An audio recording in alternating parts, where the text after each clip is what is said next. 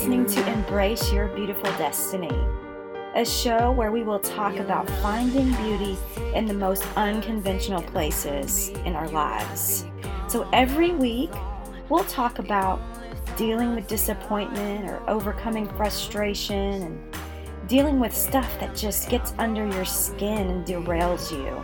We'll also have amazing guests on here that'll be sharing their stories. So I'm your host, Shanna Strange. Let's dive in.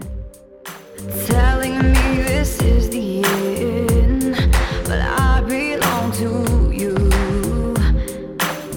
Yeah, I belong to you. So here we are, trapped in a spiritual cave we don't want to be in. Let's just be honest here. Sometimes God's methods are not super fun. When God put a dream in my heart and a skip in my step to go out and change the world for Him, I thought it would be filled with bright, sunshiny days and amusement park fun. Some days have been like that, but other days I felt stuck in a dark cave. I really don't like caves. You can just ask my my hubby. We recently went to stay in our cabin in Arkansas, and we decided to go out for um, a four wheeler ride and explore. And we found a really cool cave. And my husband thought it would be fun to drive into the cave in our four wheeler and just get out and look around. And I literally, you know, had like a panic attack when he attempted to pull in there. And so I forced him to get me out immediately because I hate darkness and I hate confined, close quarter spaces. And I'm sure that's how David felt in his cave. The good old cave of Adullam was his home for a while. And David departed. Um, let's read this from 1 Samuel 22 1 and 2 says, David departed from there and escaped to the cave of Adullam. And when his brothers and all his father's house heard it, they went down there to him. And everyone who was in distress, and everyone who was in debt, and everyone who was bitter in soul gathered to him. And he became commander over them. And there were with him about 400 men. So imagine this not only are you having to deal with your own junk and the rejection that you continually face because of Saul, and not to mention fighting for your life and just avoiding him. Uh, but now you got to help all of these other sour faced folks showing up to your cave. Fun times. 400 or so people looking to you for guidance and spiritual support when you don't even have a home, a kingdom to call your own, and all you have is a calling from God. Oh, wait, did I mention a calling from God? Hmm, a calling from God to help people, to encourage them, to lead them, to shepherd them. It doesn't matter where you are in your life right now a job you hate, cave, stuck at home all day, a cave, a tough relationship, cave, a transition that never seems to end, a cave, etc. You still have a calling from God. Sometimes God uses those cave times to develop character in us and purify our motives. Can we help people when we don't get paid for it or we won't get any recognition? When there's no position or title handed to us, can we just do it because we love God and it's our calling?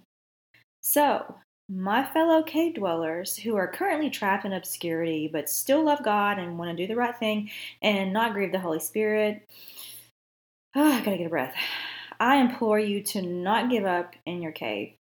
Help the people God sends to you. Grieve with the ones broken and bruised. Bandaged up the wounds of the devastated souls in your midst. Do it because you love God and it's the right thing to do. And I promise when you start to walk out of your calling, even in a crappy circumstances, your joy will return. God be with you and God be with me as we trudge on for Him. So, friends, that was a blog post that I released uh, last May. And it's really been on my mind lately how God uh, uses caves. He uses seasons of obscurity in our life to develop us, among other things.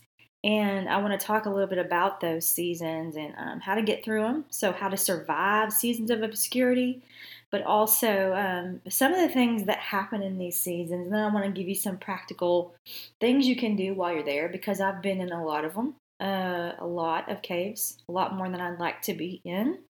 Um, you know, you kind of think that you'll just have to do this once, but the truth is you're probably going to have to do it multiple times. Go to go through these seasons of obscurity. And you know, some people are cool with that because they really don't care. Um, it's not a big deal for them to remain hidden. That's they like to be behind the scenes, um, and and I wish that I was okay with that. It's it's not so much that I, I want people to see me; it's that I want to walk fully in the calling God has for me, and I think everybody can identify with that. So so obscurity not necessarily always means you know um, not being seen. It could just mean God uh, not allowing you to fully walk out uh, what you feel called to do. And that can be frustrating for all of us. But uh, I want to read you the definition of obscurity or obscure. It can mean to not, um, it means not discovered or known about or uncertain. Um, but it can also mean to keep from being seen to conceal. and there are definitely seasons where I feel like God conceals us. And this is such a um, hard thing to endure, um, particularly for me, where I have noticed this is uh, trying to, to follow the world's standard of trying to climb up the ladder, so to speak. I hate to use that that terminology, but um, you you have a goal, you know, you have a dream, so you set goals and you do all the all the formulas you're supposed to do for goal setting. and you you have it down to an art and by three months you're going to have done this and in six months you're going to have done this and within a year you'll be this far to your goal and then you set the long-term goal that's five years later and then a 10-year goal and then by t- you know five or ten years you're going to fully be walking exactly in all that god called you to be now wouldn't it be beautiful and wonderful if that's the way it really happened uh, but it doesn't work like that now if you want to start a business maybe that'll work for you i don't know um, but I can tell you, I've tried this silly nonsense before and it does not work. And so, where I have been frustrated is these seasons of obscurity, God would uh, bring them about in my life, and I would do everything I could do to get out of that season. I was tired of Him hiding me, I was tired of Him concealing me. And so, I would set my goals and I would, you know, um, okay, in three months, I'm going to have done this. I'm going to contact this many churches or this many radio stations to get my music out there, or I'm going to reach out to all these different event planners and try to get, you know, knock down the doors. And I'm going to have this many bookings this year. And then the next year, I'm going to have twice as many. It exhausted me and it got me nowhere uh, because the purpose of the season was for God to conceal me. So you're essentially fighting against the Lord if He is calling you to a season of obscurity, but you're trying to get out of it. So, what you have to learn is okay, God is teaching me something in this season. What in the world is He trying to teach me? And so, if we kind of look back at this scripture, it was a uh, first Samuel 22, 1 and 2, and it says that David departed from there, and I'm going to read it one more time, and escaped to the cave of Adullam. And when he when his brothers and all his father's house heard it, they went down, they went down there to him. And every one who was in distress, every one who was in debt, and everyone who was bitter in soul gathered to him, and he became the commander over them. And they were with him about 400 men. So I want to talk a little bit about these men that God brought to him. I mean, I think just reading the description, you would think, okay, this is a bunch of loser people. I mean, these are people who were in debt, distress, and bitter in soul. But honestly, these were probably people who had been affected by Saul's uh, ruler, his rulership, his poor leadership over Israel. There's no telling how that affected the people of Israel. And so these men um, were facing probably financial ruin. They were in debt. They were bitter in soul. They were in distress. These were hard times. And so you would think that God conceals David, um, and we're going to talk about why he conceals him in a minute. But um, you know, you would say, okay, he's just going to conceal him, so that means David doesn't really have to do anything. He can just kind of live in the cave, chill out, you know. Um, I don't know, eat some chips and queso, whatever. but that's not that's not what was going on here. God was not giving David a free pass to do nothing, to sit around and watch Netflix all day. Oh my gosh, that was such a pointed uh, hit at myself. you can tell my struggle: eat chips and queso and watch Netflix. But um, it's so it's so easy to do when you find yourself in a season uh, where God has concealed you in a cave almost. It's dark and cold. Well, what the heck? I might as well just watch TV and eat all day, or, or whatever your vice is. You know, you you might be a person who I don't know, you might be prone to drink a bunch of alcohol, or let's just be honest here. You know, some people, they just, to escape the cave, they just create another life and go do horrible things, you know, that they hope they don't get caught. I mean, people will do anything to escape these seasons. But I'm going to tell you the best thing to do and the quickest way out is to surrender is totally surrender. But I love what David did here because not only did David surrender to what God was doing and he trusted him, but he ministered to the people right where he was. And that's the biggest thing that we have to learn in these seasons. So I want to talk about about, you know, maybe like four things here that I see right off the bat that are all kind of connected that um, seasons of obscurity and how, what they do for us. So I think that they exist Number one, they exist to test us. Uh, and this is hard. And we don't like to be tested. I don't know about you, but even when someone just brings up the word, okay, there's going to be a test Friday, like when you're in school, there's a pop quiz tomorrow, I would kind of freeze up. Like, I hate tests. And but that's what this is. That's the only way we know if we we know if we've learned something is by being tested. And this is i believe how god measures growth in us is when we pass a test. If we pass a test guess what? There's another test coming and the tests get harder and the tests get more complex. And and that's because god wants to bring the gold that's that's inside of us. He wants to bring it out. I write about this in the Providence book, um, how the tests that we face, we don't see them the way that we should. Um, you know, I, I, kind of made this example about testing in the book. Um, we see it one way, but we really need to see it a different way. So let's just pretend for a minute, because we're talking about tests, that um, see my my uh, greatest weakness is math, so I'm going to use math. I hate it, um, always have. And let's just say though i'm really good at math and just naturally inclined to to be good at it and algebra whatever whatever hard math you can think of.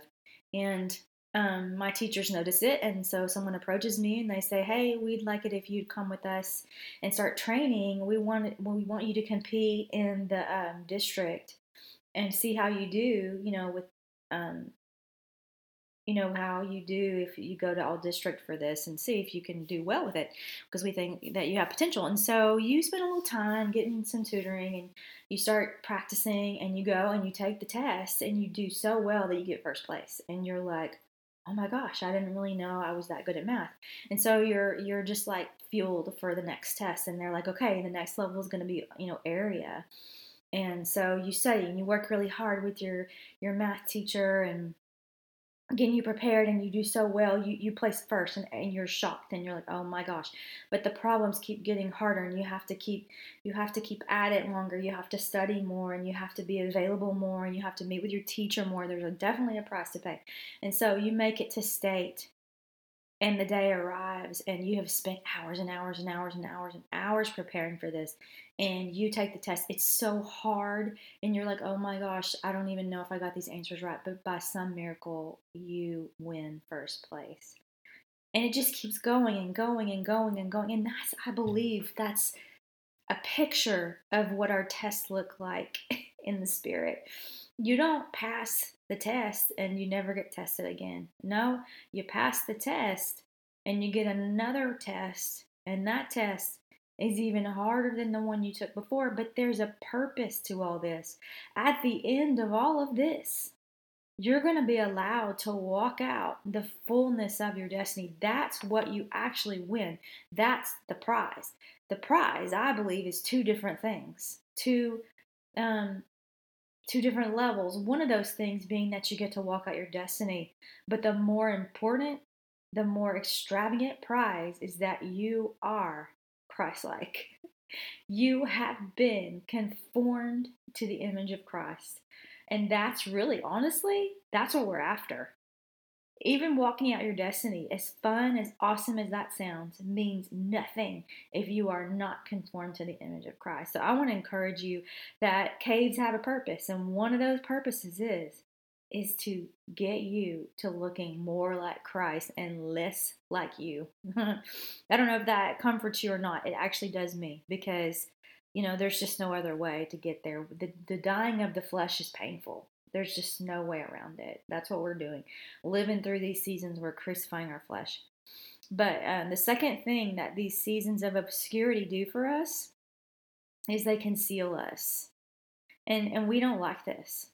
But this is so important that God hides us because we're not ready. Uh, we're not ready to walk it out. And so, God, out of His fatherly wisdom and kindness and great love for us, is hiding us until the appropriate time that we are ready. There is a time, um, there's a, a perfect timing that God is going to say, okay, now you're ready. And you really can't, you really can't change that, speed that up. Um, you could slow it down, I suppose, if you don't cooperate. But the concealing uh, of us is for our own safety because we would probably honestly misuse uh, our power, misuse our platform, misuse the calling God has given us for our own selfish gains. And so it, it, I just believe that it takes years, years uh, sometimes of living through hard seasons. This is what I see all through scripture. And I feel like I'm a broken record. Like I say this a lot, but maybe it just needs to be said a lot. If you really look at scripture and you look at the patriarchs, you look at the great heroes of the Bible, um, you will see that most of them waited a long time for God uh, to fulfill His purpose for them. Uh, very few of them um, got a promise and it happened quickly. Uh, very few of them did things when they were super young. I mean, there are some, you know, of course, like the prophet Jeremiah, he was young.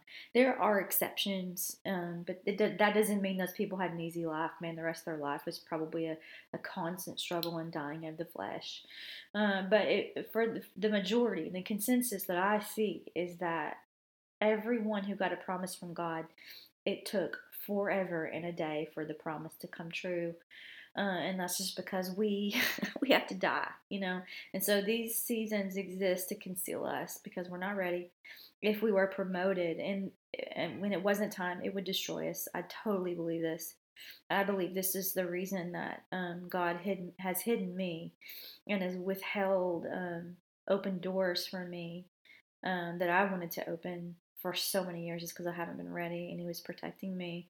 And so that that would be the next thing I would say, but in a in a different angle, at a different angle, would be number three that these seasons exist to protect us from the enemy. The enemy uh, could easily take us out when we're not ready. And I think by God not opening a lot of doors, we aren't as big a target to him.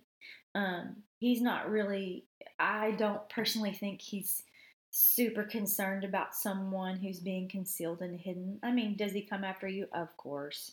Of course. But you're not, I don't think the target on your back is as big because you're concealed and hidden. You're not really doing anything. You're just kind of off in this season of obscurities. He's going after the, the big you know the heavy hitters in that season, the people that are out there um, reaching tons of people, or just a, you know handfuls of people, whatever that might be. He's going after those kind of people who are making a huge impact. He's not gonna mess with someone who's you know laid up in the cave, don't not really doing much. So I believe that God is protecting us from the enemy in those seasons too, uh, until the time is right, until He's gotten us to a place where we're ready to have a target on our back because you you have to realize when you finally get to the place that you want to be that you have so desperately desired to be for so long it is not going to be easy to stay there. You're going to have to fight um, and you're going to have to of course i know when i say fight i mean um, i'm talking about warring in the spirit and i'm talking about um, being strong in what you believe, being strong in being able to navigate the word and to wield the word against the enemy. You're going to be a, a, person of intense prayer and, and worship and fellowship with God. You're going to have learned that. That's what this season's about. That's what the season's about. Uh, a lot of us pout and hide and, and are angry with God. And I don't know, it's kind of like a little kid. We think if we pout long enough, God will let us out, but that's not the way it works. He's going to let you out when you've learned lessons. Um, you know, and these seasons are meant to test, conceal, protect, but also to prepare us. We get to practice in the cave. We get to practice in the cave. So the preparation, I believe, is is um not just spiritual. I, I think it's also practical. So, a lot of the gifts and the tools and the skills that God's given you, you need to be practicing in the cave how to use those. David did that. David was going to be a king. So, what did he do? He learned how to lead people. He learned how to lead people that were at the lowest point of their life. If you can lead people who are um, super depressed, unmotivated, broken, uh, just living in despair, destitute, if you can lead those kind of people into victory and you can bring them up out of a hard place when you yourself are in the hard place, because that's what a leader does. A leader looks beyond their own pain and suffering and they see the other people around them in pain and suffering, and they're like, you know what? I can help these people. These are the ones I can help in this moment right now. Yes, this does not look like what God promised me. God promised me a kingdom. These are um, broken down people who have nothing. But I'm going to help them because that's who I am. I'm a shepherd. And that's exactly what David did. And I'm going to encourage you to do that in your season. To not lay up in the house and watch TV all day and eat and, and go into, you know, the numb place. Which I know there are times we all do it because you get so weird and you get so tired. But you to snap out of that and you've got to get back to doing what God has told you to do, and I'm so talking to myself. This has been the reason I'm talking about this today is because this is where I'm at right now. I'm in a cave, and I'm tired of being in the cave. I really want God to release me. I really want to do the things that He promised me, and I would really appreciate it if He would say, Okay, the end, here you go, here's your destiny, go do it. But apparently, I'm not ready. So I can take that information or that uh, observation rather and say okay i'm not ready so god show me what else i need to learn in this cave and i can be happy about it and i can learn and get on with my life or i can sulk and, and go into a depression and that's hard to get out of you know and just spiral out of control and have to get on medication and make everybody's life around me miserable. I mean it's uh, it's my choice and it's your choice. You can decide to let it make you or break you that's what caves are supposed to do. They either make or break us.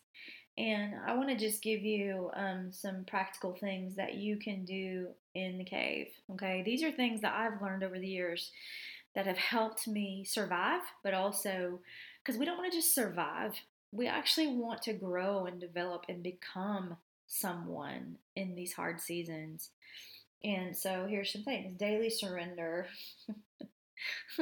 this is Romans 12, 1 and 2. Just becoming that living sacri- sacrifice every single day. And just saying, God, you know what is eh, what do you want me to do today, Father? I want to be about your business. Whatever you're already doing, help me partner with you to do that you know and, and actively ask the lord to bring you people in the season that you're in that you can help i'm telling you this will make a tremendous difference in your attitude and your perspective when you realize that you can help people right where you are, it's going to pull you up out of the pit and it's going to help you not just be um, trapped in that spiral of depression and, and self loathing and just feeling sorry for yourself and having a pity party, right? So, daily surrender.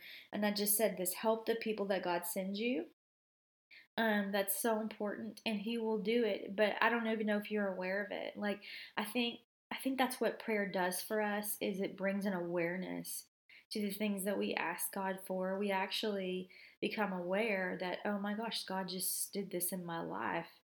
And I asked him for it. And he's like, Do you see I'm answering your prayer? Like, this is the conversation.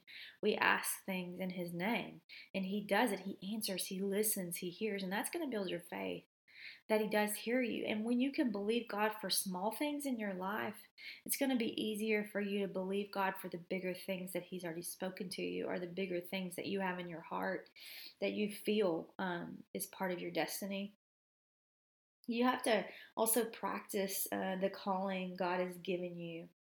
Um, so, like I said a minute ago with David, you know, he's practicing being a king. He's he's practicing the role that he's gonna gonna do. Now, is that your life right now? Can you don't who knows? I don't know what you're gonna do with your life in the end. I don't know what your destiny is gonna be, but I promise you, it's probably gonna be something God's been training you for, and elements of it are right are happening right now in your life. I mean, you're learning skills and developing gifts um, right now doing the mundane things that you think have nothing to do with your calling. They actually do have a lot to do with your calling. Um, I can look back over my life and all of the things that I have done. You know, even working in banking, I did not like. That gave me a specific skill set, um, not just business, but I have a thorough knowledge of real estate lending. I have a, have a knowledge and an understanding of um, how to speak to people, how to write letters, how to uh, communicate professionally. It's it's definitely a polishing that I never would have gotten had I not been in the business world for like 14 years. And so it's things like that that really matter, you know. I mean, that stuff is important to us, you get to uh, work on gifts and talent development. Now, if you're in a cave, you probably have a lot of time on your hands. Typically, maybe not. You could be a stay-at-home mom with kids screaming all day. I don't know. Uh, but if you have time on your hands, I want to highly encourage you to develop gifts and talents. And so for me, uh, that was investing in music lessons. I took um, some guitar, I took some piano, I took a lot of voice lessons. I developed songwriting gifts, and I'm telling you, this is ongoing for me. I don't ever really stop doing this because I believe this is faith in action. You know, when I be- if I believe that God has called me to something, God has called me uh, to music, and that's going to be part of my final destination, or God's called me I'm just talking using my own life and just speaking. I, I need to be working, actively working towards um, getting better every time I speak and making conscious conscious effort to develop that skill. I'm also a writer. One of the things I do is blog. I try to blog every two weeks. I'm also a poet, so sometimes I just write poetry, but I'm actively working that gift because I believe at the right appointed time, God's going to say, okay, and if I haven't done my due diligence within the season of obscurity that I'm in, then I won't be ready and God can't open that door. It's not just spiritual development that we need to be working on.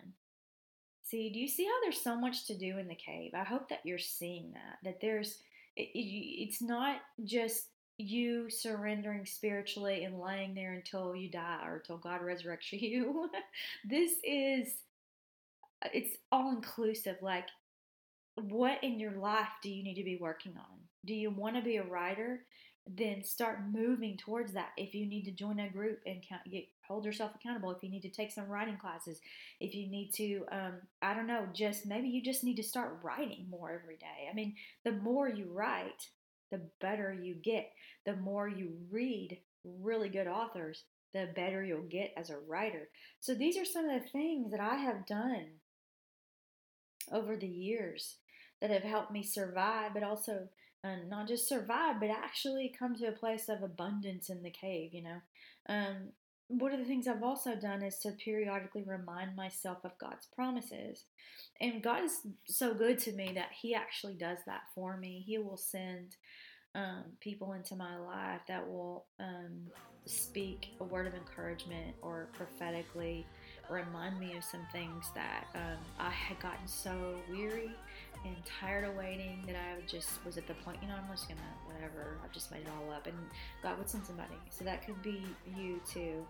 Um, but one of the things you also need to learn, learn how to do is learn how to use scripture in the cave. Learn, you need to learn the Bible and you need to learn it very well. You need to know what God's word said. This is where our power comes from. This is how we defeat the enemy. This is how we live victoriously. And it cannot be emphasized enough that um, I know that in these seasons you want to just run away and put your head in the sand like an ostrich, but I'm going to encourage you and challenge you not to do that.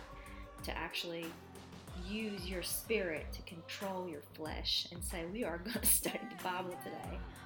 So, those are some of the things I do, have done, and I hope that they're helpful to you.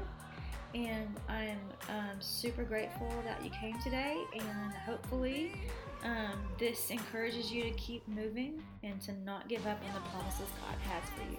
Until next time, I'll see you guys later. Hey, friends, thanks for joining me on this episode. I hope that you enjoyed it. Here are some ways that you can connect with me. You can go to Facebook and look up Shanna Strange Ministries. You can go to shannastrange.net to my website, or you can go to Instagram. It's Shanna underscore strange. I'll see you next week.